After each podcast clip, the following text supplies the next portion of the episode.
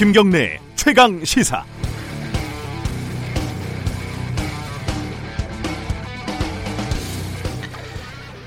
제가 그 차가운 도시남의 이미지와는 다르게 대학에 다닐 때 가끔 데모를 아주 가끔 하기도 했습니다. 언젠가 그한 청년 의장이 체포가 됐고 공안 분실 앞에서 기습 시위를 했는데 이 100여 명의 시위대 전원이 5분도 채 못 버티고 굴비처럼 엮여서 경찰서로 끌려갔습니다. 한 명씩 조서를 꾸미는데 제 담당 형사가 갑자기 서류 파일로 머리를 탁 하고 때리더라고요. 그러면서 하는 말이 얼굴도 잘생긴 놈이 웬 대모질이냐 이렇게 얘기를 하더군요. 어, 맞았는데 기분이 좋았던 건 아마 그때뿐이었을 것 같습니다. 어, 그렇습니다. 어울리진 않아도 얼굴이 어, 기생 오래비처럼 잘생겨도 데모를 할 수 있는 거 아니겠습니까? 박인숙, 황교안, 김문수, 강효상 자유한국당 쪽 인사들이 어, 릴레이 삭발 투쟁을 이어가고 있습니다. 어, 일부에서는요 군대 나가라 뭐 두피 건강을 생각한 웰빙 투쟁이다 이런 비아냥거리는 목소리가 나옵니다. 어울리지 않는다는 말이죠. 이 일부 사람들은 그렇게 말하고 싶겠죠. 이 파르라리 깎은 머리를 탁 때리면서 아쉬울 것 하나 없는 사람들이 길바닥에서 웬 삭발이냐 라고요. 하지만 저는 생각이 다릅니다. 어울리지 않게 보인다면 그건 감수해야 할 일이지만 잘생긴 사람이 데모를 할 수 있듯이 어, 자유한국당이라고 삭발투쟁, 단식투쟁, 오체투지, 촛불집회 이런 거 하지 말라는 법이 있겠습니까? 하다 보면 자꾸 하다 보면 어울리게 될 수도 있을 겁니다. 게다가 이번 기회에 자신의 몸뚱아리를 해치는 것 말고는 자기 목소리를 전혀 낼 수 없는 사회적 약자들의 심정을 조금이라도 느낄 수 있지 않겠습니까? 저의 작은 소망에 불과하지만요. 9월 18일 수요일 김경래 최강 시사 시작합니다. 네, 김경래 최강 시사는 유튜브 라이브로도 함께하고 계십니다. 문자 참여 기다립니다. 샵 9730 열려 있고요. 짧은 문자는 50원, 긴 문자는 100원 들어갑니다. 스마트폰 애플리케이션 콩 이용하시면 무료로 참여하실 수 있습니다. 자, 오늘 주요 뉴스 브리핑부터 시작하겠습니다. 고발 뉴스 민동기 기자 나와 있습니다. 안녕하세요. 안녕하십니까. 아프리카 돼지열병 속보가 하나 들어와 있죠? 네. 폐사율이 100%에 이르는 아프리카 돼지열병이 경기 파주에서 처음 발생을 했는데요. 네. 연천 지역에서도 이 양돈 농장에서 네. 아프리카 돼지 열병 확진 판정이 내려졌습니다. 조금 전에 내려진 거죠? 7시를 기해서요. 네. 예. 확산 우려가 커지고 있는데요. 네. 방역 당국은 비상 체제에 돌입을 했습니다. 어제 오전 6시 30분부터 48시간 동안 전국 돼지 농장 등에 대한 일시 이동 중지 명령을 내렸고요. 발생 농장과 농장 주인이 가지고 있던 그 돼지 4,700여 마리를 살처분을 했습니다. 네. 아프리카 돼지 열병은 사람에게는 전염되지 않습니다만 돼지는 일단 감염이 되면 모두 폐사하는 치명적인 가축 전염병입니다. 네. 아직까지 예방 백신이나 치료약이 개발되지 않았는데요. 지난해 8월 중국에서 처음 발병한 이후에 아시아 지역 8개 나라로 확산이 됐습니다. 국내 유입 경로와 원인은 아직 확인되지 않고 있는데요. 당국은 정밀 분석 작업을 진행 중입니다. 그 연천하고 파주 요 양돈 농가가 꽤 많이 떨어져 있는 떨어져 예, 30km 정도 떨어져 있다고 하는데 네. 이 방역 체계가 일단 뚫린 걸로 볼 수 있겠습니다. 이게 그렇습니다. 굉장히 예. 심각한 상황이고요. 어, 관련 얘기는 어, 3부에서 어, 전문가와 함께 좀 얘기 나눠보겠습니다. 다음 소식은요? 일본 후쿠시마 원전 오염수 처리 문제를 두고 한국, 일본 양국이 국제 무대에서 논쟁을 좀 벌였습니다.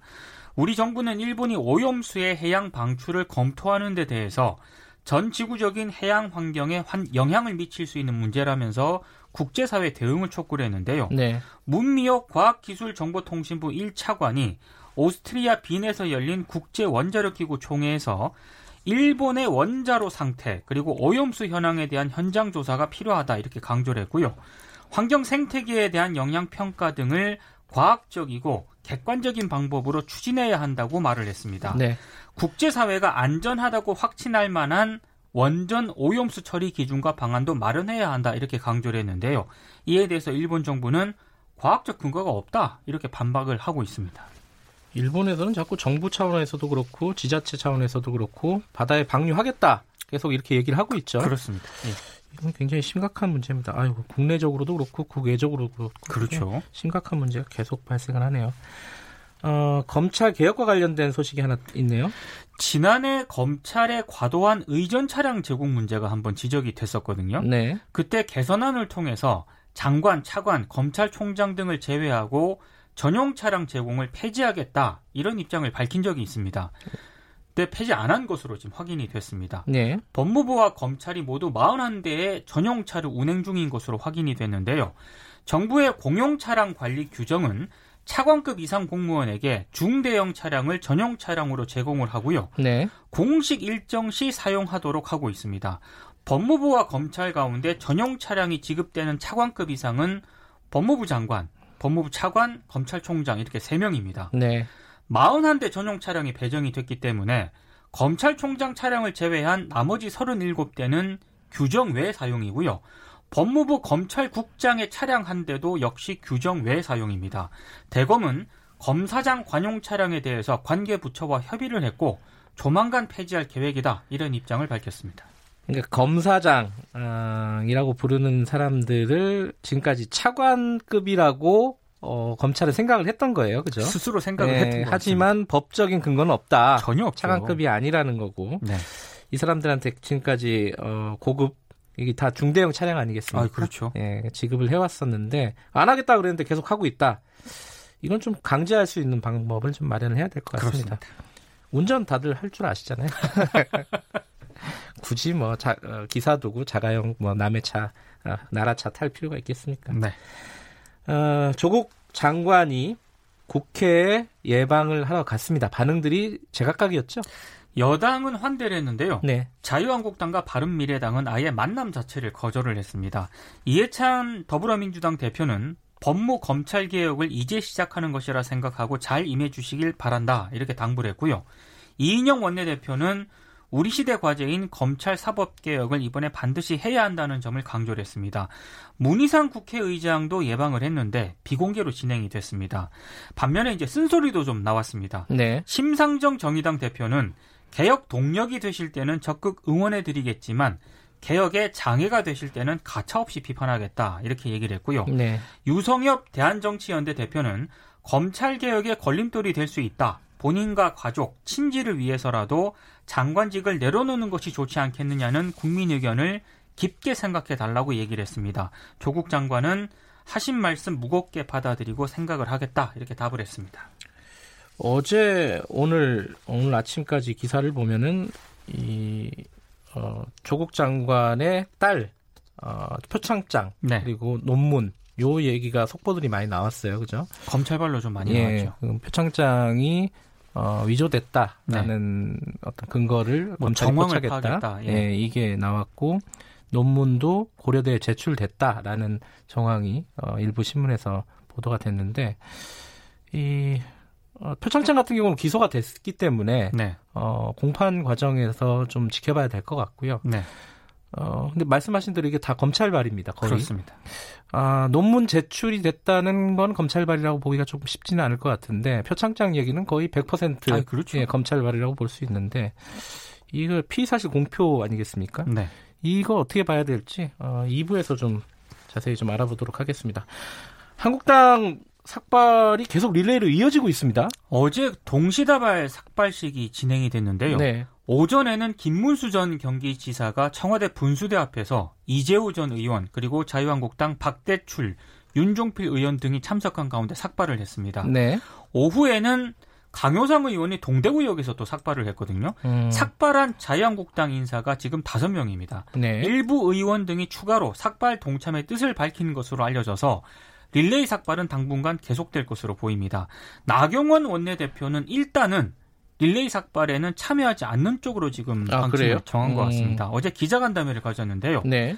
많은 분들이 권유를 하면서 물어보지만 또 많은 분들이 반대도 한다. 네. 투쟁의 의미를 극대화하는 측면에서 종합적으로 판단해 결정하겠다 이렇게 얘기를 했습니다.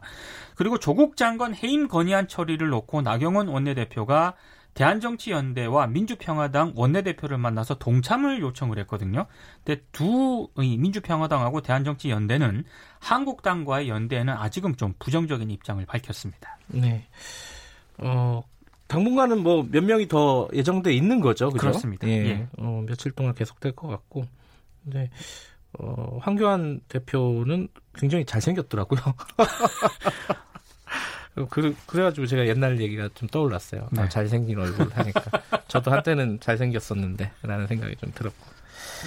에, 며칠까지 갈지 한번 지켜보고. 근데 국회는 좀 돌아갔으면 좋겠는데, 그게 아직 뭐, 원활하게 되지는 않습니다. 네. 민주당에서 이게 몇 명 주요 인사들이 총선에 불출마한다 이런 기사가 있었어요. 불출마 의향서를 접수 중인 것으로 지금 나타났는데요. 예. 지금까지 이해찬 대표에게 불출마 의사를 전한 사람이 10명이 넘는다고 합니다. 김성수, 재윤경 의원 등 비례대표가 대부분인데 서형수, 원혜영 의원 등 지역구 의원 일부도 불출마 의사를 밝힌 것으로 풀이, 지금 확인이 되고 있습니다. 예. 양정철 민주연구원장 그리고 백원우 부원장이 총선 불출마를 공식화했거든요. 네. 물갈이 폭이 더욱 확대될 것으로 보이는데요. 오늘 중앙일보가 이 기사가 좀 인상적이었어요. 그렇습니다. 예. 여권 핵심 인사 말을 인용을 해서요. 유은혜 교육부 장관, 김현미 국토부 장관, 박영선 중소벤처기업부 장관, 그리고 진영 행정안전부 장관도 불출마 결정을 확정했다 이렇게 보도를 했습니다. 네. 지도부가 조기에 세대교초론을 띄운 것이다 이런 분석도 음. 나오고 있습니다. 그렇죠. 굉장히 쟁쟁한 어, 후보자들인데 아, 이게 만약에 진짜로 예. 불출마를 하게 되면 엄청난 뉴스인 것 같습니다. 예, 세대 교체가 실제로 진행이 된다 어, 여권 내부에서요 이렇게 볼 수도 있을 것 같고요. 요거는 근데 뭐 당사자 얘기를 좀 들어봐야 되니까요. 그렇습니다. 예. 뭐 당사자는 하고 싶은데 그럴 수도 있고 네, 마지막 소식 하나 들어보죠. 서울시 인구가 천만이 붕괴된다고요? 지금 지난해 말 기준으로요. 서울 인구가 외국인을 포함해서 1,004만 9,607명인 것으로 조사가 됐습니다. 네. 계속 지금 내리막길을 걷고 있는데요. 가장 큰 요인은 경기도로 전출인 것으로 지금 분석이 되고 있는데요. 네. 아무래도 부동산 가격 상승 등으로 경기도로 좀 많이 이주를 한 것이 원인으로 꼽히고 있습니다. 네. 다만 지금 서울이 고령 사회에 지금 진입했다는 그런 분석이 나오고 있거든요. 이렇게 되면은 머지않아서 또 초고령 사회로 진입하지 않을까 조금 걱정이 됩니다. 인구도 줄고 나이도 많이 들고 뭐 이렇습니다. 그렇습니다. 예. 주뉴스 브리핑 여기까지 듣겠습니다. 고맙습니다. 고맙습니다. 고발뉴스 민동기 기자였고요. 김경래 최강 시사 듣고 계신 지금 시각은 7시 37분입니다.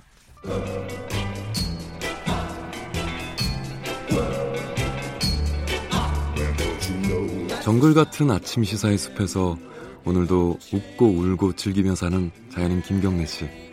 그의 하루 일과는 KBS 1라디오 김경래의 최강 시사를 진행하는 것으로 시작합니다. 어, 그런데 이게 무슨 소리죠? 아침부터 열심히 준비한 자연인 김경래의 밥상 같이 드셔보실래요? 후회 없는 아침 건강한 시사 김경래의 최강 시사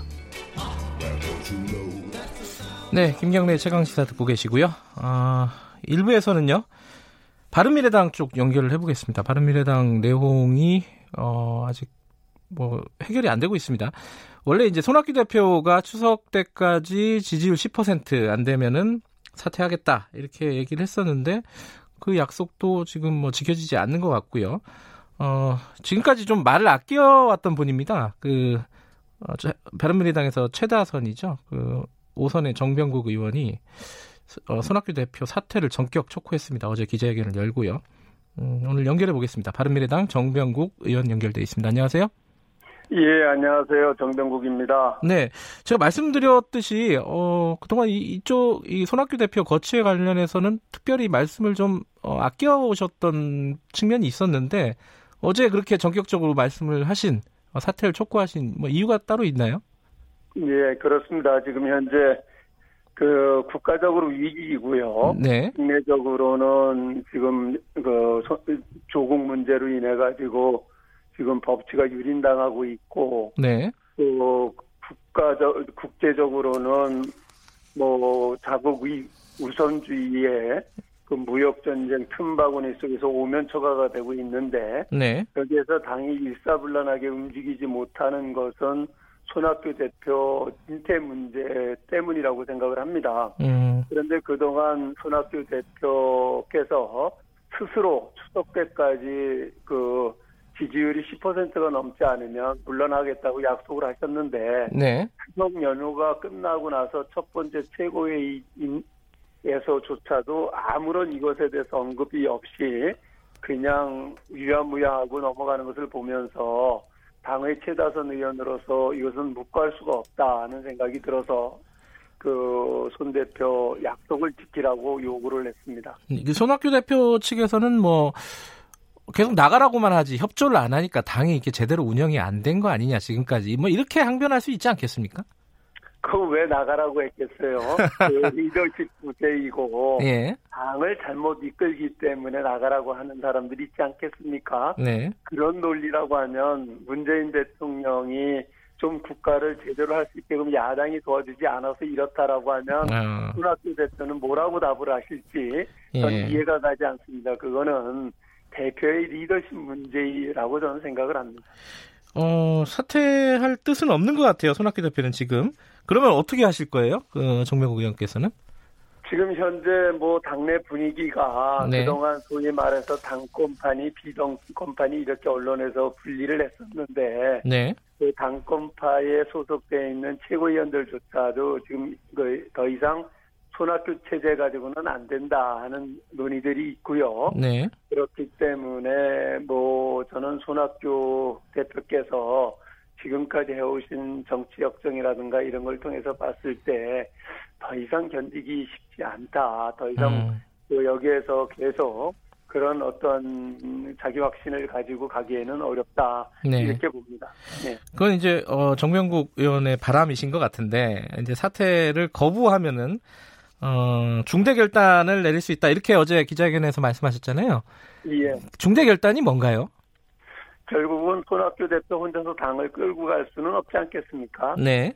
결국은 그 손아 이 지금 이 시점에서 당내 여론 다수는 다수간에 거의 다라고 저는 생각을 하는데 네. 이제 그 손학규 대표 물러나야 된다는 입장이고요. 이제 뭐 손학규 대표께서 끝까지 뭐 당원 당규를 들어서 내가 물러나지 않아도 된다라고 한다라고 하면 그 다음 여러 가지 수순이 있습니다. 그러나 지금 제가 그걸 구체적으로 밝힐 단계는 아니라고 봅니다. 그 수순이라는 게, 그 궁금한 게 그 부분이죠. 이제 바른 미래당의 이름이 존속할 수 있느냐. 그러니까 뭐 신당을 창당한다든가 분당을 한다든가 뭐 요런 가능성은 어떻게 보세요? 뭐 일단 뭐 신당을 창당을 한다라고 하면 네. 굳이 지금 손학규 대표 물러나라고 할 필요가 없죠. 그냥 나가서 창당하면 아, 그렇죠. 되는. 예. 그러나 지금은 그런 상황은 아니다라고 말씀드리고 싶어요. 이 중대 결단의 어떤 시점, 어, 마지노선 이건 언제라고 보면 됩니까? 무한정일 수는 없죠. 예. 일단은 뭐 이달 안에 가부간의 결정을 해야 된다고 봅니다. 이달 안에요. 음, 예. 9월 안에 결정을 안 하면은 지금은 뭐 구체적으로는 얘기하시긴 힘들지만은 중대 결단을 내리겠다 이런 말씀이신 거고요. 예. 근데 계속 그 얘기는 나오고 있어요. 자유한국당과의 연대, 뭐 통합, 뭐 이런 얘기 계속 나오고 있는데 그리고 뭐 유승민 의원 같은 경우는 연대하지 않을 이유가 없다, 뭐 이렇게 얘기를 했고요. 손학규 대표는 굉장히 그 반대하고 있는 입장이고 정병국 의원께서는 어떻게 보세요 이 부분은? 그 손학규 대표나 뭐 유승민 대표나 통합 연대 이거에 대해서 반대하는 게 근본적으로 아니죠. 손학규 음. 대표도 제3세력 중심의 통합을 주장을 하고 계신 분이고 네. 그러나 그 통합이든 연대든 네. 무엇을 중심으로 해서 통합을 하고 연대하느냐 하는 문제이죠. 네. 그 지금 바른미래당 내에 있는 사람들이 바른정당을 했던 사람들이나 국민의당을 했던 사람들이 다 그동안에 그 지역 패권이든 인물 중심의 패권에 대해서 염증을 느꼈고 그래서 가치 중심의 정당을 만들자고 나왔던 사람들 아니겠습니까? 네네. 그렇기 때문에 지금 이 시점에서 우리가 지향을 해야 될 것은 결국은 우리가 지, 지향하는 가치가 무엇이냐 네. 하는 것을 중심으로 얘기가 돼야 되는 것이지. 네. 그 무조건 선거를 앞두고 선거 공학적으로 연대를 한다거나 통합을 한다거나 하는 것은 그런 좋은 방법은 아니다. 음. 그리고 또 조국을 뭐 파면시키기 위해서 연대를 하자. 예. 그건 뭐 이미 그건 연대를 하고 있는 것 아닙니까? 음. 야당 중에서 조국 파면에 대해서 반대하는 사람들이 어디 있어요? 네네. 그는 다만 방법론상에서 차이가 있고 접근 네. 방법에 차이가 있는 것이죠. 음, 그, 그 말씀하신 부분을 지금 그 네. 같은 당의 하태경 의원이 어, 얘기를 했습니다. 조국파면 네. 부산연대, 이제 부산 쪽이니까요. 하태경 네. 의원 같은 경우는. 어, 부산연대를 제안을 했고, 자유한국당에서도 화답을 했어요. 그러니까 이런 방식의 연대는 가능하다, 이런 말씀이신 거죠? 뭐 그 지역적 부산이라고 하는 지역적 특성이 있기 때문에 네. 저는 뭐 그런 그것 하나의 방법이라고 생각을 합니다. 네. 뭐 그것을 따라 가지고 우리 경기도 수도권에서 같이 하자라고 하는 제안이 들어왔지만 네. 저는 그 부분에 대해서는 동의하지 않기 때문에 거절했습니다. 아 그래요.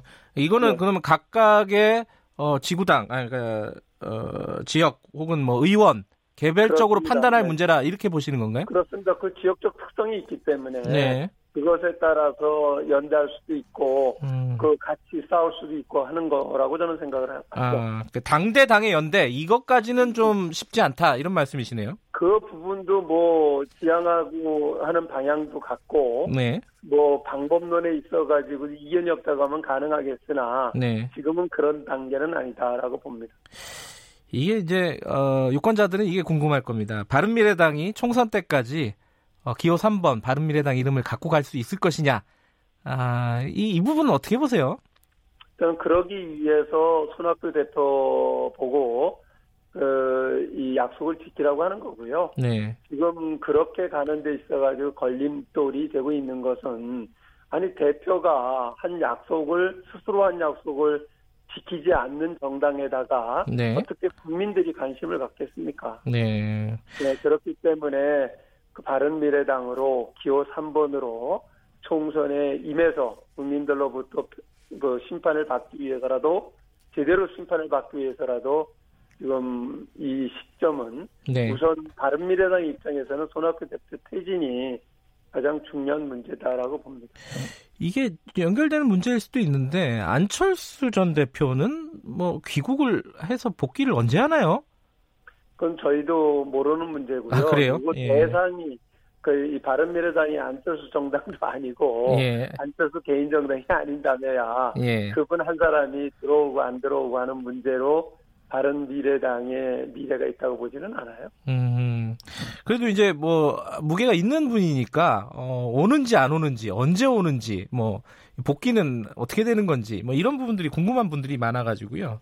예, 뭐 그거는 본인이 판단할 문제라고 생각을 하고요. 예. 그, 뭐 그것에 의해서 당의 미래가 좌지우지되지는 저는 않는다고 봅니다. 이 최근에 이제 그 조국 사태 어, 비롯해가지고 이게 민주당에서 이탈한 중도층이 좀 있습니다. 근데 네. 어다 무당층으로 돌아가고 이 네. 자유한국당이나 바른미래당이 이렇게 범보수 쪽으로 어, 안 가는 것 같아요 지지율이. 그렇습니다. 이거 왜 그런 것 같으세요? 그 분명하죠. 결국은 야당이든 여당이든 네. 국민들에게 어떤 비전과 미래에 대한 희망을 주는 정당이 없는 거죠. 음. 결국은 그 지금 여당이 저렇게 죽을 쓰고 있는데도 불구하고 그것에 대안이라고 하는 야당들이 하는 것이 그 뭐 삭발하고 단식하고 네. 장애 투쟁하고 그것이 대안이 될 수는 없잖아요. 음흠. 네, 결국은 어떤 비전을 제시를 해야 되는데 그 비전이 없는 거예요. 아니 바른미래당에서 비전을 좀 제시하면 되잖아요. 그러면은 결국은 그러한 비전을 제시하려고 하면 네. 당내 문제가 해결이 돼야 되죠. 아하. 당 대표가 그런 것을 좀 가로막고 있다고 보는 거예요. 예. 결국은 당내 내용을 만들어 만들기 때문에 네. 그러한 비전을 제시를 하고 대한정당으로 나갈 수 있는 길이 막혀 있다. 네. 그렇기 때문에 아, 이 대, 대표가 약속을 못 지키는데 국민이 그 믿겠어요? 무슨 일을 한다고 한들? 예. 그러니까 그거 걸림돌을 치워달라는 거죠. 예, 오늘 뭐 당 얘기를 주로 했는데요. 그 외통위원이시니까 예. 요거 하나만 좀 여쭤볼게요. 궁금한 부분이. 예. 강경화 외교부 장관하고 김현종 차장이 어, 싸웠다. 이게 이제 국회에서 예. 어, 나왔습니다. 그이 얘기가. 이거 예. 어떤 의미라고 해석을 하세요? 완전 코미디라고 봅니다. 아, 코미디다. 결국은 그 이게 이제 터질 게 터진 거라고 저는 보고요. 네. 결국은 문재인 정부가 이 진보학자들이 평가를 한 거지만 네. 이게 문재인 정부는 청와대 정부다라고 모든 것이 청와대 중심으로 이루어 이루어지고 있어요. 그러다 네. 보니까 각 부처들은 허수아비가 되고 외교부 같은 경우에는 의전부가 돼버렸고 이러다 보니까 지금 문재인 정부가 좌충우돌하고 있는 이유는 거기에 있는 거예요. 전문가들이 아닌 사람들이 전문가 인양 하다 보니까 그것이 이제 충돌이 된 하나의 일면이라고 저는 음. 봅니다. 알겠습니다. 오늘 말씀 여기까지 듣겠습니다. 고맙습니다. 예, 감사합니다. 네, 바른미래당 정병국 의원이었습니다.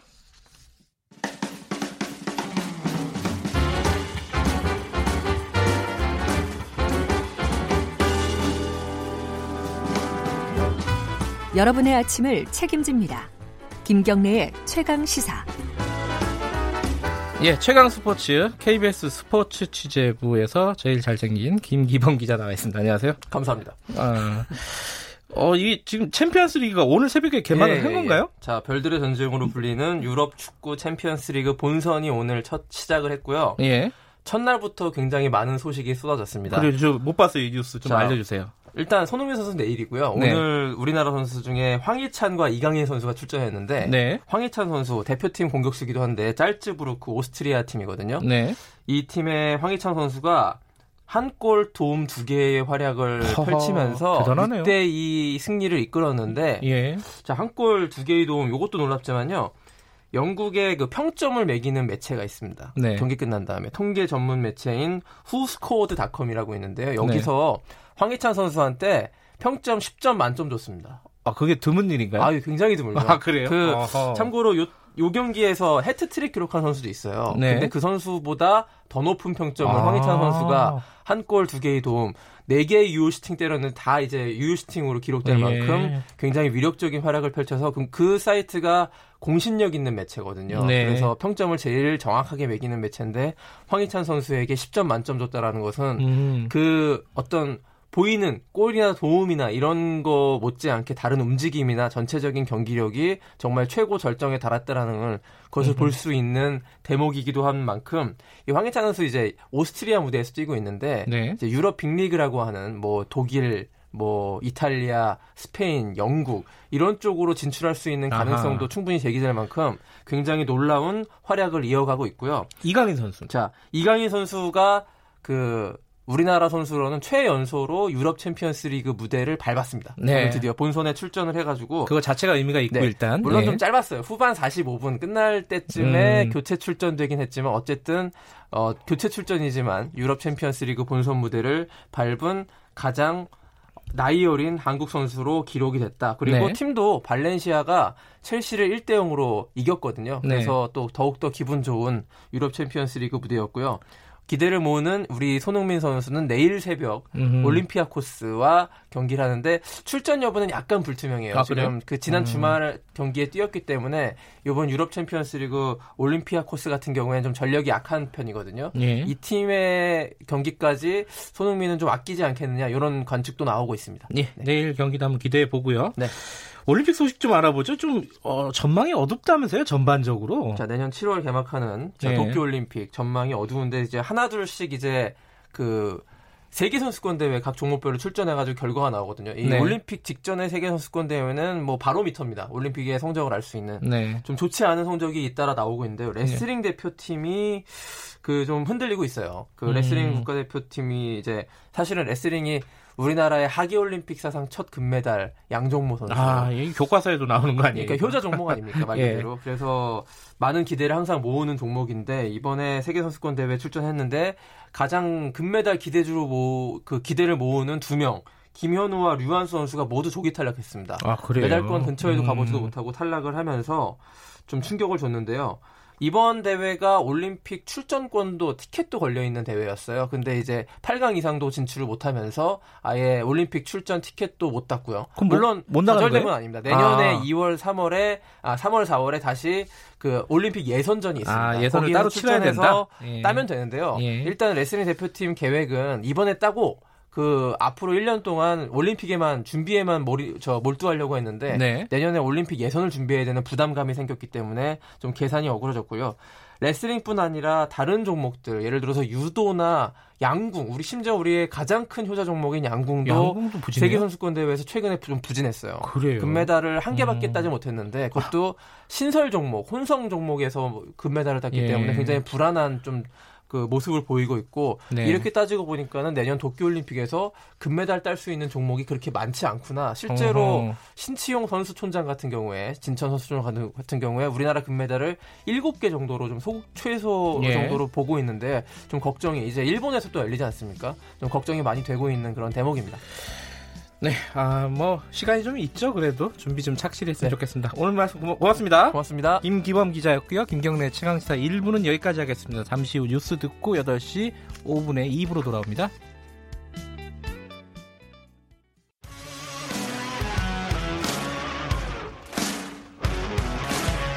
뉴스타파 기자 김경래 최강 시사. 김경래 최강 시사 2부 시작하겠습니다. 아, 2부에서는요. 어제 어, 저희 최강 시사에 이 검찰 출신 김경진 의원을 초청을 해서 저희 얘기를 좀 들어봤거든요. 김경진 의원하고 나눈 얘기는 뭐 검찰이 피의자 피의 사실 공표 관련해 가지고 지금 준칙을 개정하려고 하는데 어떻게 보느냐 여쭤봤더니 아 이거 바꿀 필요 없다 이게 입장이었습니다. 지금 상황에서는 어, 그 충분히 고려해서 알 권리와 피의자의 어떤 인권이라든가 이런 것들 다 고려해서 만든 어떤 어, 제도기 때문에 지금 성급하게 바꿀 필요는 없다. 바꾸려면 조금 어, 논의가 더 필요하다 이런 입장이었습니다. 오늘은요, 어, 직접 일선에서 취재를 하는 기자의 입장을 좀 들어보겠습니다. 아주경제 장용진 법조팀장 어, 모셨습니다. 안녕하세요. 안녕하십니까. 이 추적 20분이 아니라 오늘은 다른 아이템으로 뵙게 됩니다. 지금 그 법조 출입하고 계신 거죠? 네. 2008년부터 출입하기 시작했으니까 벌써 11년, 뭐 해수로는 12년 됐네요. 어, 달인이시군요.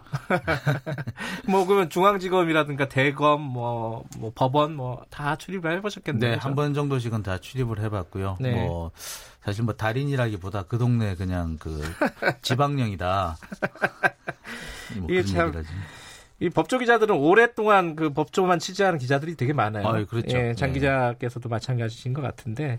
자, 이게 뭐 피의자 피의 사실 공표 얘기는 굉장히 해묵은 논란입니다. 그렇습니다. 해묵은 논란인데 네. 지금 정부 여당에서 요거를 어, 전면 어, 공보 기능을 폐지하겠다. 그러니까 사실상 피의 사실을 공표를 하지 않겠다라는 쪽으로 일단 가닥은 잡았어요. 네. 애초에. 요 부분 어떻게 보세요? 기자로서.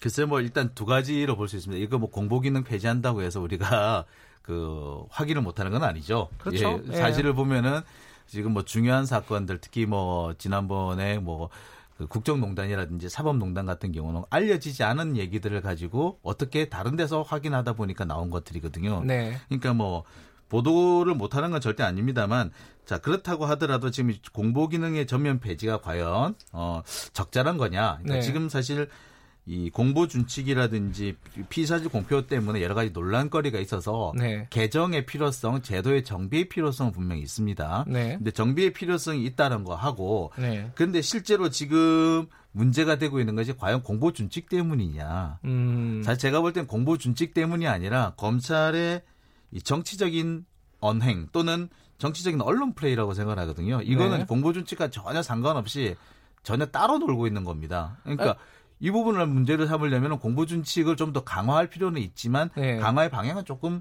어 좀 잘못되고 있지 않느냐는 생각이 들어요. 그러니까 이게 쉽게 말하면은 말씀하신 게 어, 검찰이 어떤 수사를 하면서 자기가 유리한 방향으로 끌고 가기 위해서 그렇죠. 언론 플레이 그러니까 살살 흘리는 거잖아요. 그렇죠. 뭐 예컨대 뭐, 뭐 조국 장관 얘기를 하면 또 막 이렇게 말들이 많을 거니까. 이런데 어떤 피의자가 뭐 고유정이라는 피의자가 잡혔어요. 그러면은 범행을 어떻게 어떻게 했다. 요게 어 살살 흘리는 거죠. 이렇게 네. 기사를 쓸 수 있게. 근데 그거를 준칙으로 어 그렇게 하면 너를 감찰받는다. 어, 법으로 처벌받을 수 있다. 이런 식으로 바꾸자는 거는 또 타당한 측면이 있는 거 아니에요? 예, 타당한 측면도 있는 건데 제가 예. 뭐 예를 이제 들으려고 하신 게 옛날 얘기를 좀 하실게요. 그러니까 2014년 그 세월호 사건 때 예.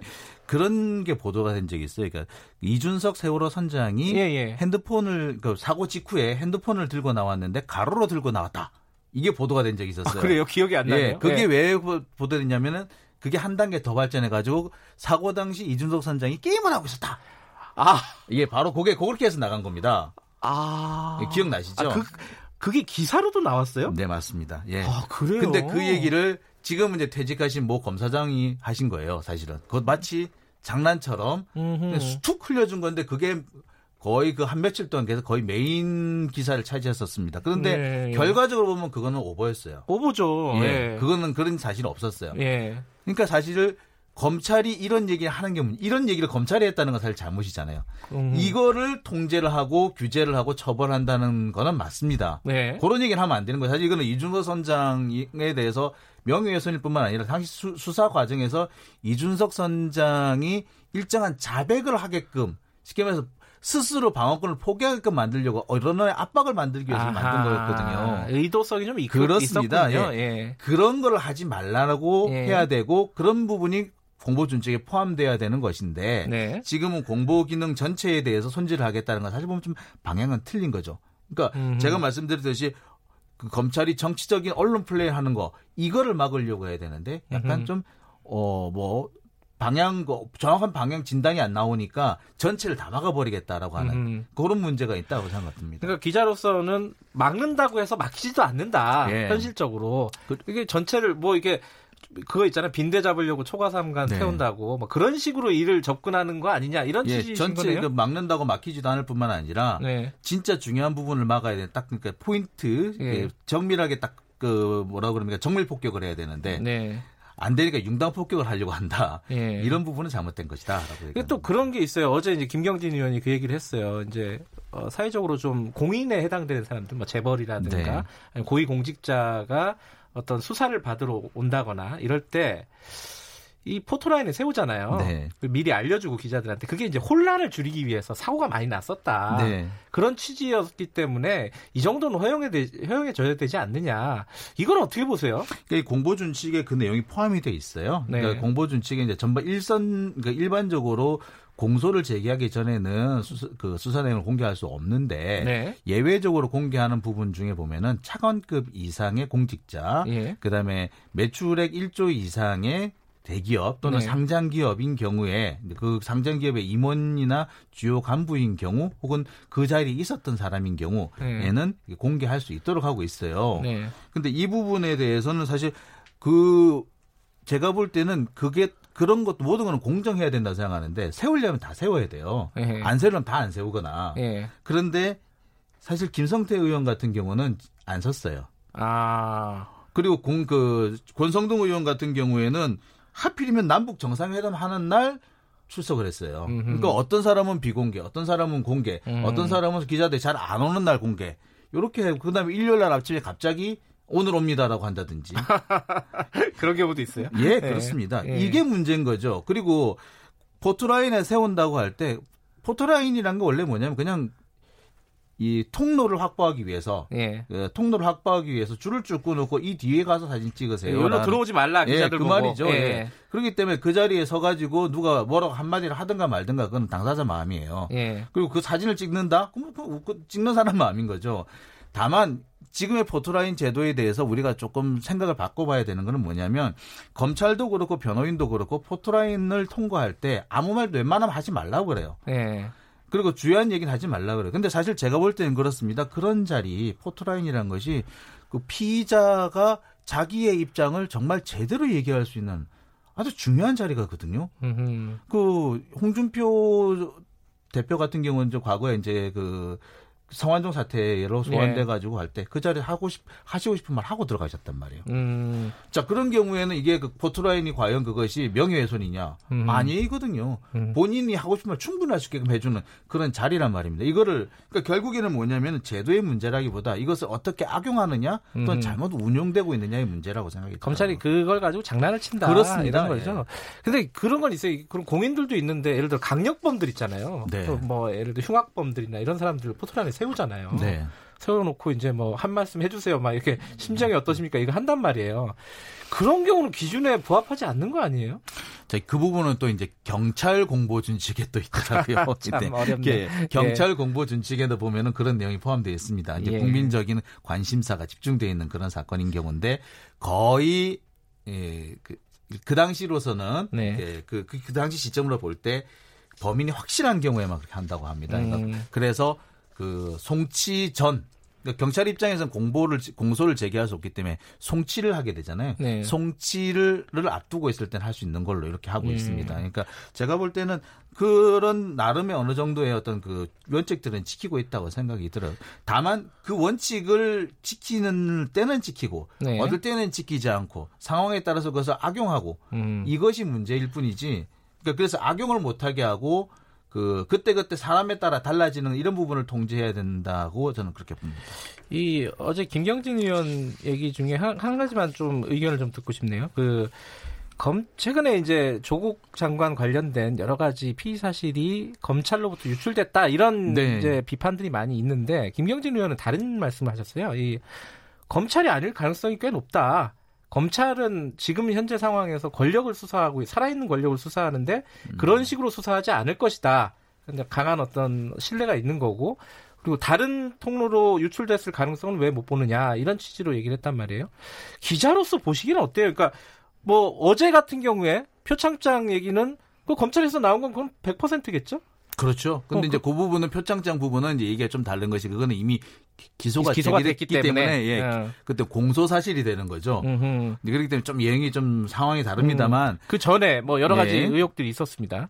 자, 제가 볼 때 어제 김경진 의원이 그 말씀을 하실 때 제가 네. 무슨 뭐라고 그랬냐면 에이 프로들끼리 왜 그래 선수들끼리 왜 그래 라는 말이 그냥 어, 목구멍으로 올라오더라고요. 왜 네. 그러냐면 어 지난번 드루킹 사건 때도 그렇습니다. 네. 뭐, 그 당시에 뭐 이렇게 저희 이제 기자들이 한참 돌아다니면은 뭐 특검보라든지 이런 분들이 이제 뭐 커피도 드시러 오시고 네. 뭐 식사를 하러 오시죠. 네. 그러면은 자연스럽게 옆자리를 가서 뭐 아유 식사 같이 이제 비비고 앉아서 밥을 먹으면서 얘기를 해요.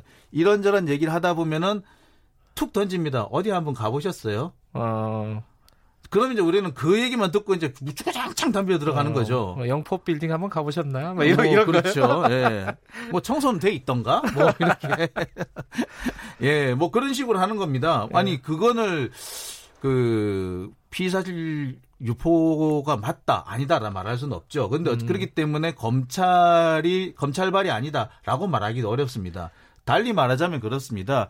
이번 건 같은 경우에도 보면은 검찰이 직접 뭐라고 디테일하게 설명을 하지는 않죠. 어, 네. 지금 뭐 어느 검사가 디테일하게 설명하는 경우는 없어요. 그렇겠죠. 하지만 어 넌지시 음. 영화에서 많이 보시듯이 넌지시 툭 던졌는데 그걸 알아먹고 집어먹는 기자들은 많죠. 음흠. 그거를 이제 그 정도쯤이 다 된다고 보기 때문에 하는 건데 이거를 어, 검찰에서 유출 안 했다. 글쎄 음. 안 했다고 한다면 안 했다고 한 거지만 그렇다고 굳이 아니라고 어, 그렇게 항변할 수 있는 상황도 아니라고 생각이 그럼 들어요. 이거는 사실은 공보 준칙을 바꾼다 그래서 뭐 해결되는 문제가 아닌 맞습니다. 거 아니에요? 맞습니다. 그런 거죠. 네. 공보 준칙을 바꾼다 해서 될 문제가 아니고 문제는 검찰이 이 정치적인 행동을 할 수 없도록 그러니까 네. 이런 정치적인 행동을 했던 사람들이 그 사회 소위 말하는 정치 검사들이 계속 검찰에 붙어 있을 수 없도록 그것을 그런 저그 인사 조직이 인사적인 뭐 이런 제도를 정비하는 것이 필요한 것이지 음. 공부 준칙이 죄가 있는 건 아닌 거죠. 근데 이제 검찰 쪽 얘기는 그런데 지금 이제 법무부에서 추진하는 물론 박상기 전 장관 때부터 초안을 만들어 가지고 지금 진행이 되고 있는 거긴 한데 지금 속도를 내고 있는 거는 좀 어, 뭐랄까요, 이 시각이, 아, 뭐, 까마귀 날자 배 떨어진다. 네, 뭐. 오비 일학이라고 얘기를 하죠. 하지만 예. 또 의도도 또 보이는 거 아닐까? 뭐, 이, 어떻게 보십니까, 이거는? 글쎄, 이런 거는 있습니다. 이제, 저는 그렇게 생각이 드는 것이, 네. 조국 장관에 대해서 검찰이나 기존 법조계들이 이렇게, 이렇게 강력하게 반발을 할까? 네. 결국에는 조국 장관을 중심으로 해서 벌어지고 몇 개혁 세력들이 진행하고자 하는 그 개혁 예. 방향 자체가 싫기 때문에 그런 거 아니냐라는 의심을 할 수밖에 없거든요. 그런데 예. 지금 상황으로 보자면 조국 장관이 과연 언제까지 장관할 게 있을지 할 수 있을지는 의문입니다. 그렇죠. 예. 어, 뭐. 그리고 어떻게 보자면 제일 중요한 거는 이제 11월 달인가요? 지금 패스트 트랙에 올라가 네. 있는 뭐 검경 수사권 조정안이라든지 이 개혁안들이 있는데 이 개혁안들이 좌초될 위기일 수도 있죠. 결국에는 음. 어떻게 어떻게 볼 수 있느냐면은 패스트 트랙에 올라가 있는 이 개혁안들이 국회를 통과하기 전까지 조국 장관 입장에서도 최소한의 할 수 있는 최대한의 개혁을 할 필요가 있는 거죠. 음. 그러니까 비록 오비이락이라는 거 비난을 네. 뭐 받을 거라는 걸 조국 장관이 모르겠습니까? 당연히 네. 알죠. 알면서도 이렇게 몰아세우는 이유는 뭐겠느냐? 결국에 지금 시간적으로 촉박하기 때문에 11월 달 그러니까 패스트트랙 전에 그러니까 이 문제를 어느 정도 일단락을 지어야만이 그러니까 그 노무현 전 대통령 표현을 하자면은 대못을 박아봐야지 이 어느 정도 개혁이 성공할 수 있다. 음. 그 문재인 대통령도 그런 말씀하셨잖아요. 그러니까 개혁을 한 줄 알았더니 어? 그 다시 원래대로 돌아가 버리더라. 네. 마치 지금 지금도 아마 똑같은 위기 의식을 아. 겪자 그, 갖고 있지 않을까 하는 생각이 들어요. 근데 이제 지금 뭐 가족들 수사 사실이 밖으로 나가니까 그것 때문에 만드는 거 아니냐 이런 식으로 이제 공격을 그렇죠. 받을 여지가 있는 거잖아요. 있죠. 그래서 지금 이제 정부 여당은 한 발 물러선 거죠. 이게 좀 시간을 가지겠다라고. 네, 시간을 좀 가질 수밖에 없을 것 같고요. 네. 오늘도 제가 조금 전에 이제 그 대검하고 법무부에 예. 연락을 해봤어요. 이게 들어오기 전에 서 어떻게 생각하시느냐. 그러니까 예. 오늘 당장 협의를 할 거고 예. 이게 좀 의견을 좀 많이 들을 거다. 지금 당장 할 수 있는 건 아니다. 예. 그리고 이게 이제 말씀하셨던 것처럼 박상기 장관 시절에 예. 초안을 잡은 것이다라는 예. 얘기를 하는데 예, 박상기 장관이 사실 기자들하고 상당히 안 좋으셨죠. 많이 안 좋으셔가지고 감정이 좀 실린 것 같다라는 그런 저 준치가 네 예, 그런 얘기도 좀 있어요. 예. 근데 김경진 의원도 이거 좀 여러 가지 각계 의견 수렴하는 절차는 좀 밟아야 되지 않겠냐. 아, 그렇죠. 당연히 그거는 동의하시는 거고요. 예. 마지막으로요. 그래도 지금 이제 지금 현재 벌어지고 있는 피의 사실 그 공표와 관련된 여러 가지 것 중에 이거는 좀 개선이 돼야겠다. 음. 어, 그 포지티브, 아, 뭐, 긍정적이든 부정적이든, 어쨌든, 이 개선돼야 되는 어떤 가장 핵심적인 게 이게 뭔지 하나만 좀 얘기를 해주세요. 저는 이제 공보 준칙 예. 부분뿐 아니라 공, 검찰 공보 전체에 대해 좀 얘기를 하고 어. 싶은 것인데요. 첫 번째 뭐냐면 이 공보 준칙뿐만 아니라 검찰의 이런 행보 대언론 행보와 관련해서 지금 이미 두 번 이상 우리가 엄청난 일들을 겪었습니다. 네. 이게 여러분 그 국민의 알 권리도 중요하고 언론의 자유도 중요합니다만 그것이 개인의 다른 개인의 권리를 본질적으로 침해하면 안 되는 거거든요. 예. 이미 우리가 노무현 전 대통령의 그 안타까운 예. 사건이라든지 그다음에 문, 그 노회찬 의원의 사건이라든지 보면서 검찰의 이런 수사기관의 이런 그 음. 그 스스로 흘리기가 예. 얼마나 이게 나쁜 결과를 초래할 수 있는지 그리고 그걸 네. 무작정 받아 쓰는 언론이 어떤 그 사회적 흉기가 될 수 있는지 예. 충분히 알 수 있거든요. 이 부분에 대해서 반성이 필요하다는 거는 명백합니다. 음. 그리고 두 번째는 뭐냐면은 이 모든 지금 공 피의 사실 공표의 핵심은 뭐냐면 공소 전에 공개하지 말라는 거거든요. 네. 그럼 공소가 제기됐으면 공개를 하는 게 원칙입니다. 근데 지금 공소가 제기된 이후에는 올해 또 공개를 안 해요. 그래요? 예. 지금 음. 공소장 같은 경우는 공개를 안 해줍니다. 옛날에는 네. 공개를 했는데. 자, 이런 앞뒤가 안 맞는 행동들이 지금 진짜 그 문제를 일으키지 않느냐. 네. 나는 그렇게 생각하고요. 이 부분이 좀 개선될 필요 있다고 생각합니다. 아, 좀 본질적인 문제의식을 좀 네. 어, 말씀을 해주셨습니다. 자, 오늘 말씀 고맙습니다. 네, 감사합니다. 아주경제 장용진 법조팀장이었습니다.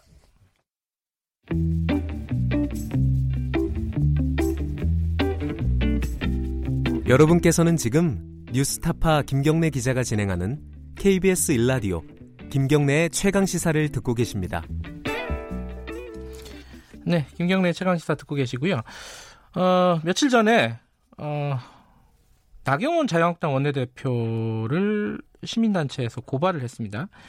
이게 뭐 아들 문제죠. 아들 문제도 있고 딸 문제도 있고요. 어, 고발장 제출한 안진걸 민생경제연구소장 짧게 연결해서 어, 얘기 좀 들어보겠습니다. 안녕하세요. 네, 안녕하십니까. 예, 어, 조금만 그 마이크, 아, 마이크란다. 이 전화기 가까이 대고 말씀 좀 해주세요. 예, 예, 예, 예 그러겠습니다. 예, 예. 고발 이유, 어, 간략하게 먼저 좀 요약 좀 해주시죠.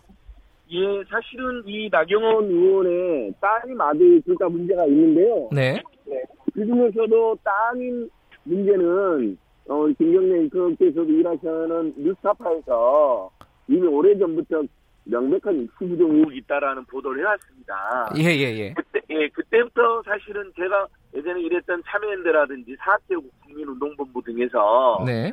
고발을 해야 된다는 논의가 있었었는데 당시에 어, 뉴스타파에 명백한 입시 부정 의혹이 있다라는 보도에 대해서 나경원 의원이 고발을 했어요.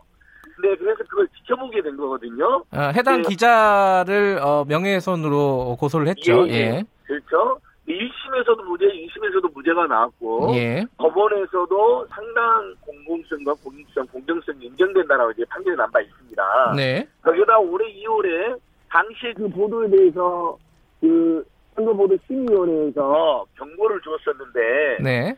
어, 뉴스타파 측에서 행정소송을 진행했는데 그 역시 어 뉴스타 뉴스타파 승소를 해가지고 네. 어, 형사법원뿐만 아니라 행정법원에서도 뉴스타파 보도의 공정성 인정이 된 바가 있거든요.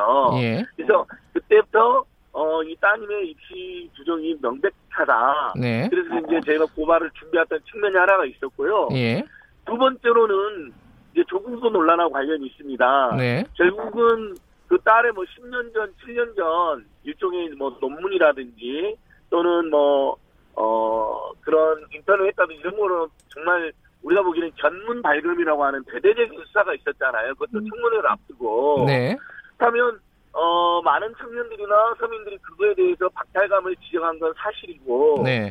저희들이 보기에도 문제는 있었다고 생각해요. 명백한 네. 불법은 없었다 하더라도요. 네. 그러면, 가만히 생각해보니까 저희가 원래 고발을 준비해오던 이슈기도 했고, 실제로 조국 후보 딸보다 더 심각했으면 심각했지, 덜하지 않은 사건이 나경원 의원 따님 사건이고, 거기다 아드님 사건까지 추가가 되는 거잖아요. 네. 최근에 이제 KBS 보도를 통해서도 IRB 승인이라는 중요한 승인 절차도 돌아가고 서울대 어, 실험실 우리 고등학생들은 아예 쓸 수도 없는 실험실을 해외 있는 고등학생이 국회의원 엄마의 부탁으로 명백하게 특혜로 사용한 게 사실로 확인이 됐거든요. 네. 그리고 이제 부정이었느냐는 의혹이 있지만 서울대 실험실을 특권으로 특제로 사용한 것 그리고 어, 국유 예산으로 만든 장비를 무상으로 사용한 것까지 사실로 확인됐고 인체를 동원해서 실험할 때 승인을 받아야 되는 IRB 승인 절차를 받지 않은 절차상 하자까지 지금 팩트 확인이 됐거든요. 네.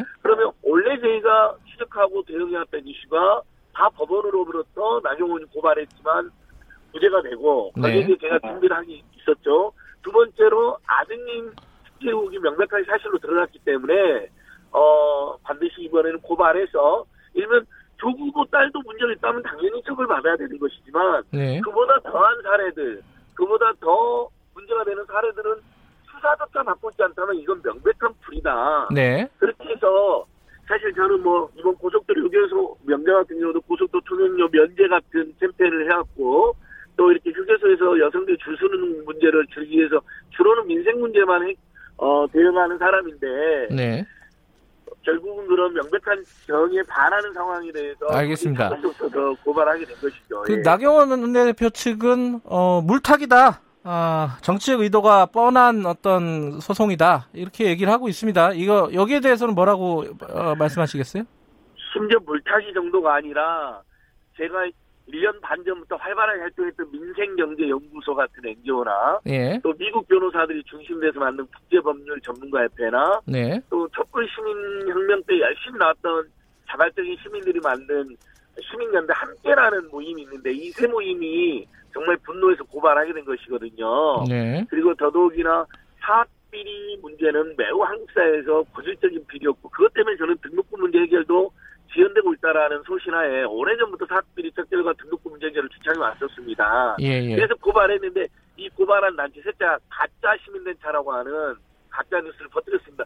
아니 멀쩡하게 활동하고 있고 독립적으로 활동하고 있는 단체를 가짜 시민단체고 그 네, 그리고 물타기라는 데 자 물타기가 아니라는 걸 말씀드릴게요. 제가 말씀드린 것처럼 시간이 많지가 않아서요. 예. 네, 뉴스타파 보도로 이미 입시 부정이라는 게 널리 알려졌고 따님과 관련해서 법원에서도 그게 인정이 되는 판결이 나왔습니다. 두 번째 거기다 아드님 의혹이 그렇게 제기됐는데 그러면 가만히 내버려둬야 그게 정의일까요?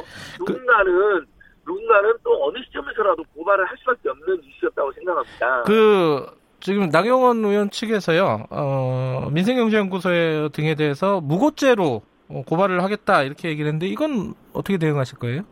저희는 정말 대환영입니다. 오늘 아침에 제가 이제 입장문을 발표도 했는데요. 예. 자, 가짜 뉴스로 하는 건 명백한 아니, 가짜 신단체는 명백 음해이고, 명예훼손뿐만 아니라. 알겠습니다. 예. 무고라고 고발하는 것 자체가 무고다. 예, 예, 예. 그, 어, 무고죄로 고발한 것은 환영한다. 이런 네, 말씀. 네, 예, 여기, 여기까지 정리할게요. 예, 고맙습니다.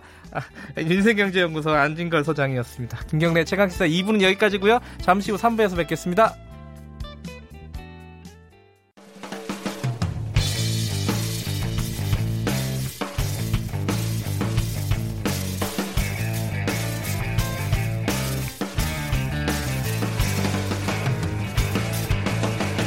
김경래의 최강 시사.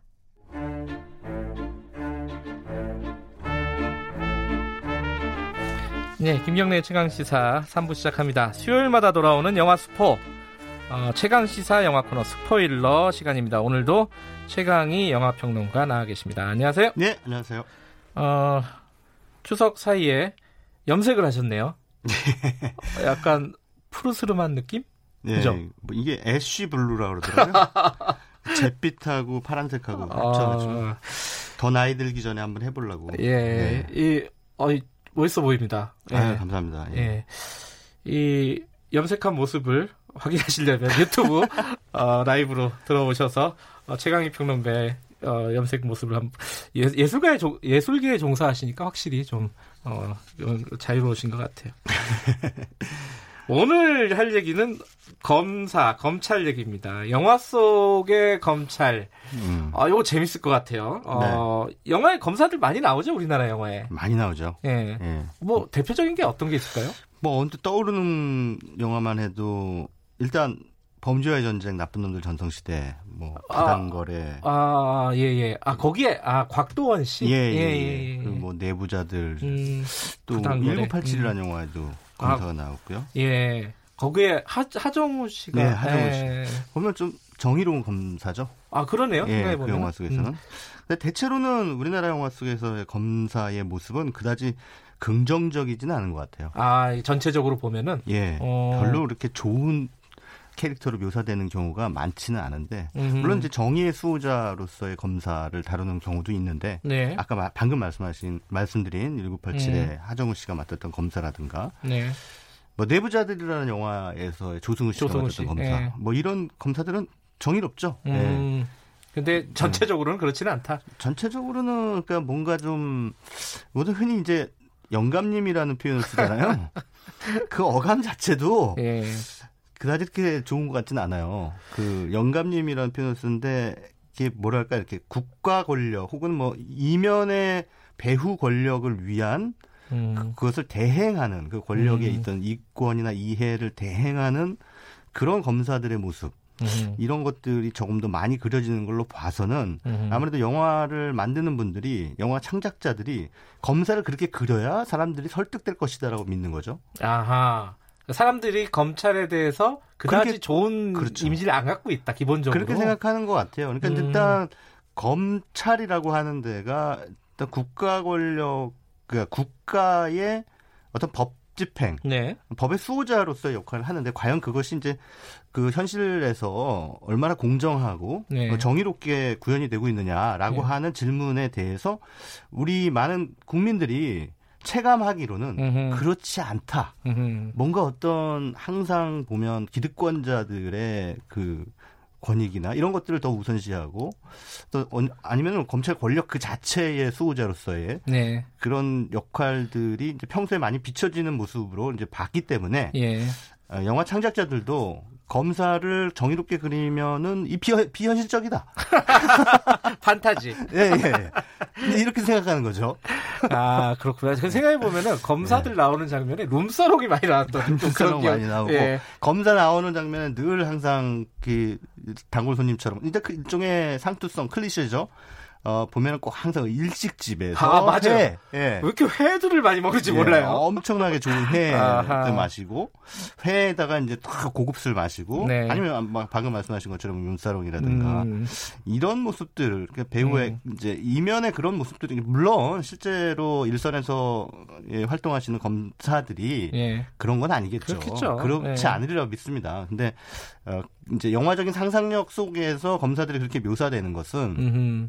이제 아무래도 이제 좀 어, 우리가 이제 정의로운 면보다 이면에 이제 꼼수를 많이 부리고 음. 또는 이제 자기가 가지고 있는 검사로서의 검찰로서의 어떤 권력 이런 것들을 이용해서 뭔가를 네. 얻으려고 하는 음. 부당한 이익을 얻으려고 하는 그런 모습들로 상상이 되는 개연성이 예. 에, 우리 뭐 뉴스나 언론 보도를 통해서 많은 사람들이 느끼는 바이기 때문에 영화가 예. 그렇게 묘사된 묘사하는 게 아닌가 싶습니다. 예. 그 어, 한타지 그러니까 아주 강직한 검사의 저 음. 이미 첫 이미지는 네. 모래시계 드라마의 모래시계 아, 예. 그 박상원 씨가 네네. 그 네. 검사 역할을 했잖아요. 예. 홍준표 전 대표를 모델로 했다는 설도 아, 있는. 예, 예. 거기서 어, 그 장면이 진짜 멋있었어요. 그 음. 그 깡패들하고 딱 부딪혔는데 네. 이 신분증을 딱 보여주면서 음. 나 서울 서울지검의 음. 강우석 검사야 딱 이러니까 음, 음. 검, 어, 깡패들이 쫙 쫄아가지고 네. 그게 진짜 멋있는 장면 중에 하나였는데 그 뒤에 음. 이제 성인이 돼서 보니까 방금 말씀하신 안 좋은 검사들을 더 많이 보게 되는 그게 이제 예. 사실 어, 표현의 자유라고 하는 맥락하고도 연관이 되는데요. 예. 그 모래시계가 나왔던 시기가 아마 90년대 초일 그렇죠? 거예요. 예. 그때만 해도 뭐 여전히 노태우 정부 시절이었기 때문에 예. 그 일테면 국가 권력이나 공권력을 어 부정적으로 묘사해서는 음. 안 되는 그런 분위기였어요. 그때는 그 김영삼 정부 때. 아 김영삼 정부 예. 때요. 아 그러니까 실제로 예. 어 실제로 어 지금도 중국에서는 네. 그 흔히, 흔히 공안이라 그러죠. 예. 그러니까 중국은 경찰을 공안이라 고 그러는데 어, 영화에서 공안은 절대로 죽어서는 안 됩니다. 아 중국은. 그래요? 예. 어... 떻게 공권력이 죽을 수 있냐라는 거죠. 어... 근데 그 지금도 어, 중국은 여전히 검열이 있는데 대륙의 기상인가요? 예, 아니 그게 아니고 어, 그만큼 이제 국가 권력의 그 위상이나 예. 어, 이런 것들을 중요하게 생각한다는 거죠. 예. 네. 아좀 서설이 길었는데 영화 예. 본격적으로 영화 뭐 뭐부터 가볼까요? 일단 검찰이 전면에 드러난 그런 네. 영화가 2016년에 나왔던 정우성 씨 그리고 조인성 씨 주연의 영화죠. 더킹. 네. 음. 영화의 제목도 참 의미심장해요. 더킹 왕. 음. 누가 왕이냐 음. 뭐 이런 건데 둘 다 검사였던 거죠. 예. 정우성 씨, 조인성 씨. 어, 조인성 씨는 이제 막 검사가 된 사람이고 네. 어, 열심히 공부해서 이제 사법고시 패스해서 이제 검사가 됐어요. 청운의 네. 꿈을 품은 아 정말 어, 이이 땅에 정의를 바로 세워야지라고 하는 사명감에 똘똘 뭉친 아하. 그런 젊은 검사입니다. 네. 그리고 정우성 씨는 이제 영화 속에서 흔히 말하는 부장 검사 음. 정도 되는 그러니까 탈코 다른 모든 사건들을 다 겪으면서 어, 여기까지 왔는데 이 정우성 씨는 그야말로 이제 해바라기형 검사예요. 음, 권력에 국가 예. 권력에 무조건 충성하는. 음흠. 그런데 이제 라인을 잘 타야 되는 거예요. 네. 어떤 라인을 타느냐. 이 검찰 내에도 뭐 누구 라인 누구 라인이 있을 거 아닙니까? 네. 뭐 그런 라인이 있는 것 자체는 바람직하지 않지만 어찌됐든 네. 정치 권력과 줄이 닿아 있는 어떤 라인이 있을 거 아니에요. 그러면 이제 그 라인을 타고 검사들이 이제 옷을 벗은 뒤에 이제 음. 정치계로 입문하게 되는 거죠. 네. 어, 실제는 어떤지 모르겠습니다. 아무튼 영화 속의 설정은 그렇습니다. 근데 이제 정우성 씨가 바로 그런 그 라인 타는 어, 검사예요. 근데 이제 조인성 씨가 아, 딱 들어왔는데 이 정우성 씨 그 팀이 있습니까? 네. 있습니다. 그 라인, 네. 정우성 라인. 그 라인에서 어, 정, 이제 조인성을 픽업을 하죠. 아하. 스카우트를. 아하. 너 우리 팀에 들어와라. 예. 키워줄게. 예, 키워줄게. 예. 아, 그러니까 또 이거 유혹이 거부할 수 없는 유혹이거든요. 네. 내가 출세가도를 달릴 수 있는데. 음흠. 그런데 이제 막상 그 팀에 들어가 봤더니 이 팀은 기획 수사를 하는 곳이에요. 그러니까 말하자면 작전 수사. 뭐 특수부네요. 수사. 예.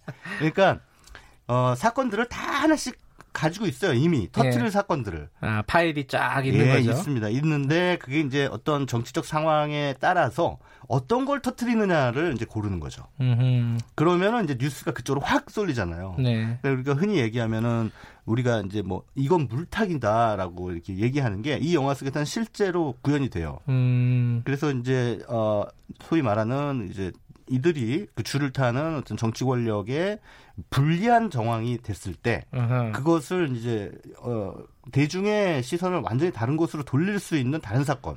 뭐 이를테면 연예인 사건이라든가. 연예인 마약 사건 이런 네, 뭐 이런 것들을 예. 그냥 파일에서 뚝 꺼내가지고 그냥 전화 한 통 하면 돼요. 정우성 씨가 부장검사기 때문에. 전화 한 통 해가지고 야 그거 풀어라.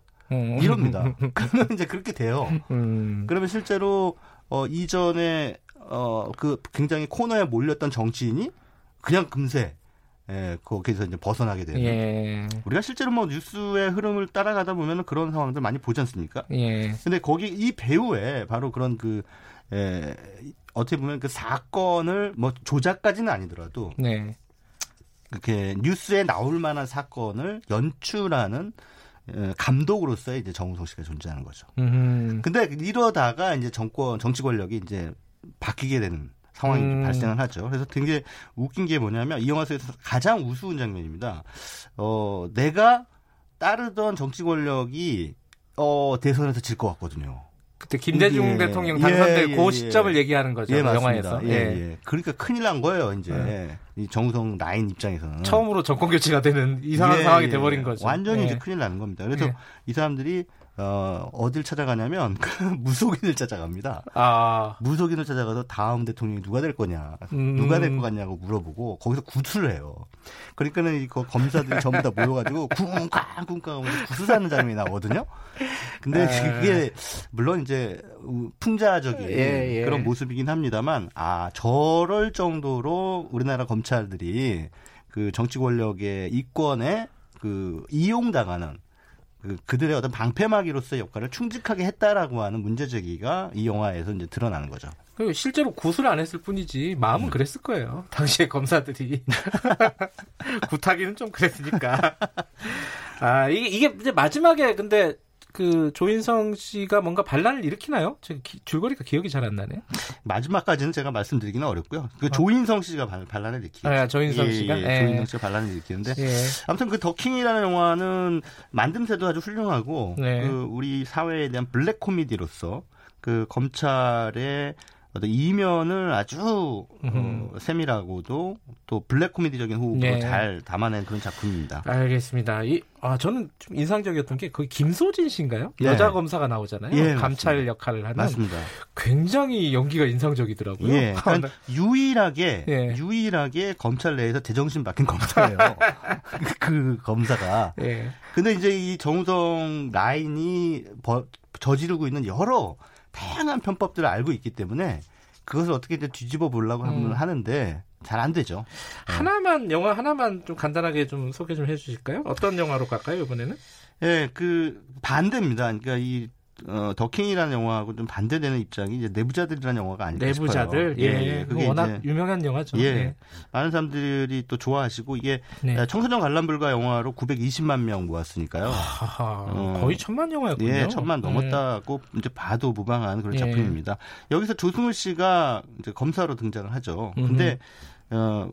영화 속의 표현에 따르면 이제 아무것도 없는 흑수저 검사예요. 음흠. 끈 떨어진 검사. 네. 누가 밀어주지도 않고 뭐 이런. 그런데 어찌됐든 예, 이런 상황에서 어, 대규모 부패 사건을 이제 맡게 되죠. 네.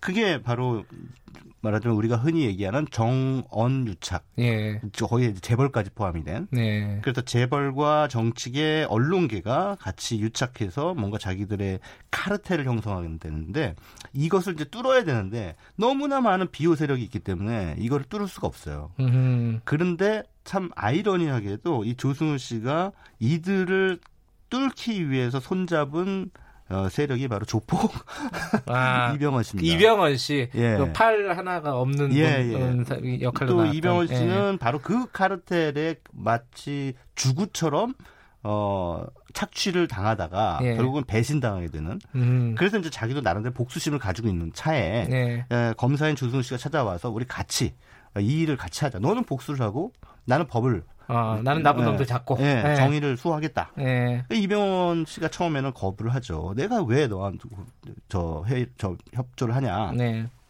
거부를 하다가 결국 이제 두 사람이 손을 잡고 그 두 사람이 손을 잡게 되는 과정에 이제 이병헌 씨가 하는 대사가 이제 인구에 회자된 아주 명대사죠. 모히또 가서 몰디브 한잔 할란가? 라고 하는 대사를 치는데 아, 그 대사가 진짜 유명한 대사죠. 예, 그 예. 대사가 사실은 이병헌 씨가 현장에서 촬영 현장에서 애드립으로 만들어낸 대사입니다. 아, 그래요? 예. 음. 그런데 그 대사는 그 내부자들이란 영화가 담고 있는 설정을 아주 상징적으로 함축하고 있죠. 어, 그래요? 예. 왜냐하면 말장난으로 느꼈는데. 말장난 것 같아요. 몰디브에 가서 모히또 한 잔이라고 해야 되는데 예. 이 단어 두 개가 싹 바꾼 거예요. 예. 예. 이거 완전히 말장난처럼 보이지만 거기에는 두 가지 뜻이 있는데 하나는 자 조승우 이제부터 너는 나랑 친구야. 아. 나는 너한테 협조할게. 라는 뜻이고 두 번째 세 번째 뜻은 두 번째 뜻은 그 영화의 네. 맥락하고 상관이 있는 건데 야 정의를 지켜야 될 애들이 굉장히 나쁜 놈들이고 아. 나같이 나쁜 놈이 그런 애들을 때려잡아야 되는 이 상황이 참 거꾸로 된 것 같지 않냐 세상이? 아, 세상이 거꾸로 됐다. 네, 거꾸로 됐다라는 아. 뜻이죠. 예. 그래서 이제 그 모히또 가서 몰디브 한잔 할란가라는 대사가 어, 상당히 이 음. 내부자들이라는 영화의 주제 의식을 잘 어. 드러내고 있는 어, 그런 말입니다. 사후적인 해석 같기도 한데요. 아니 아닙니다. 아닙니다. 그리고 원래 꿈보다 해몽을 평론을 즐겨하는 사람들이 평론가라는 직업이거든요. 시간이 거의 다 됐는데 네. 그 최강 평론가께서 네. 검사가 나오는 영화 중에 네. 뭐 하나 좀 추천해 주실 만한 어, 이, 이, 이 영화는 꼭, 꼭 보자 뭐 이런 거 하나 예, 뭐 한국 영화 가운데는 앞서 말씀드린 더킹이라는 영화가 예. 어, 볼만하고요. 예. 외국 영화는 많은 분들이 보셨을 거예요. 그 다크나이트 아. 슈퍼히어로 영화로 많이들 알고 계신데 배트맨 나오는 거예요? 예, 배트맨 어. 나오죠. 근데 배트맨이 그 사실은 그 배트맨은 어, 어떻게 보면 그 공권력이 아니잖아요. 예. 그냥 자기 혼자 잘난 척 하면서 정의를 수호하는 친구인데, 하비덴트라고 하는 검사가 등장합니다. 아, 그러네요. 예. 근데 하비덴트한테, 그러니까, 아, 공식적으로 혹은 법적인 절차를 거쳐서 정의를 수호하는 것이 좋다라고 생각을 해서 하비덴트에게 음. 자신이 할 일을 이양하려고 해요. 음. 근데 하비덴트가 세상에 저기 조커한테 한번 당하고 나더니 이상해져요. 아 이게 변하죠. 악, 악인으로 변하죠. 예, 악인으로 예. 변합니다. Two-Face 그래서 Two-Face라는 별명을 음. 갖게 되죠. 그래서 어떻게 보면 그 영화는 어 공권력 혹은 어떤 정의 이 사회 정의의 그 양면성을 그 하비덴트라는 검사를 통해서 보여주는 거였 어. 시죠. 그건 어떻게 보면 우리 사회 검찰의 이면이기도 하고 네. 그래서 검찰 개혁의 필요성이 제기되는 거겠죠. 배트맨이 아니라 하, 비 덴트인가요 이름이? 예, 예. 네, 그 검사에 주목해서 한번 봐도 예. 영화가 다르게 보이겠네요. 자 오늘 여기까지 듣겠습니다. 머리 염색하고 오신 최강희 영화 평론가였습니다. 고맙습니다. 예, 감사합니다. 김경래 최강 시사 듣고 계신 지금 시각은 8시 46분입니다.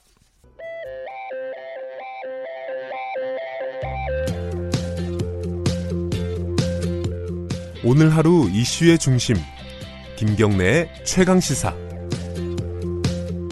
네, 어, 초비상 상황입니다. 어, 아프리카 돼지열병 어, 지금 파주에 이어서 연천도 확진 판정이 나왔죠.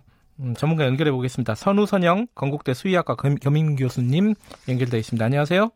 네, 안녕하세요. 어, 연천이 확진이 나온 거는요. 이게 뭐 네. 방역 체계가 뚫렸다 아, 이렇게 봐야 되는 겁니까? 어느 정도 위험한 겁니까, 이게? 지금 연천이 이제 확진이 나왔기 때문에 네. 두 이제 농장 사이에 어떤 연결고리가 있는지를 확인을 일단 해봐야 되고요. 네. 그 연결고리가 어떤 뭐 내부적으로 아니면은 이제 뭐 우리 국내적으로 없었다 그러면은 일단 접경 지역이기 때문에 음. 이제 뭐 북한에서 어떤 오염물질이 넘어오지 않았을까 그 네. 부분도 이제는 좀 고려를 좀 심각하게 해야 됩니다. 그러니까 어 이게 열병이 북한에서 만약에 넘어왔다 그러면 독자적으로 발병을 한 것인지 아니면은 연천과 파주가 연결된 것인지 어느 쪽이 더 위험한 거예요? 보시기에?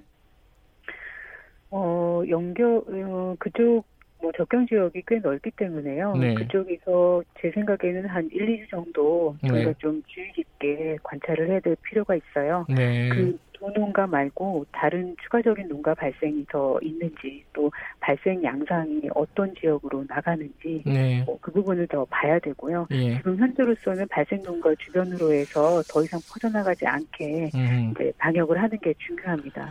그러면 이게 어, 파주에서 처음에 나왔을 때 48시간 이동 일시 이동 중지 명령이 내려졌잖아요. 그렇죠. 그러면 이게 이런 것도 좀 연장이 되는 건가요? 연천에서 또 발병을 했기 때문에?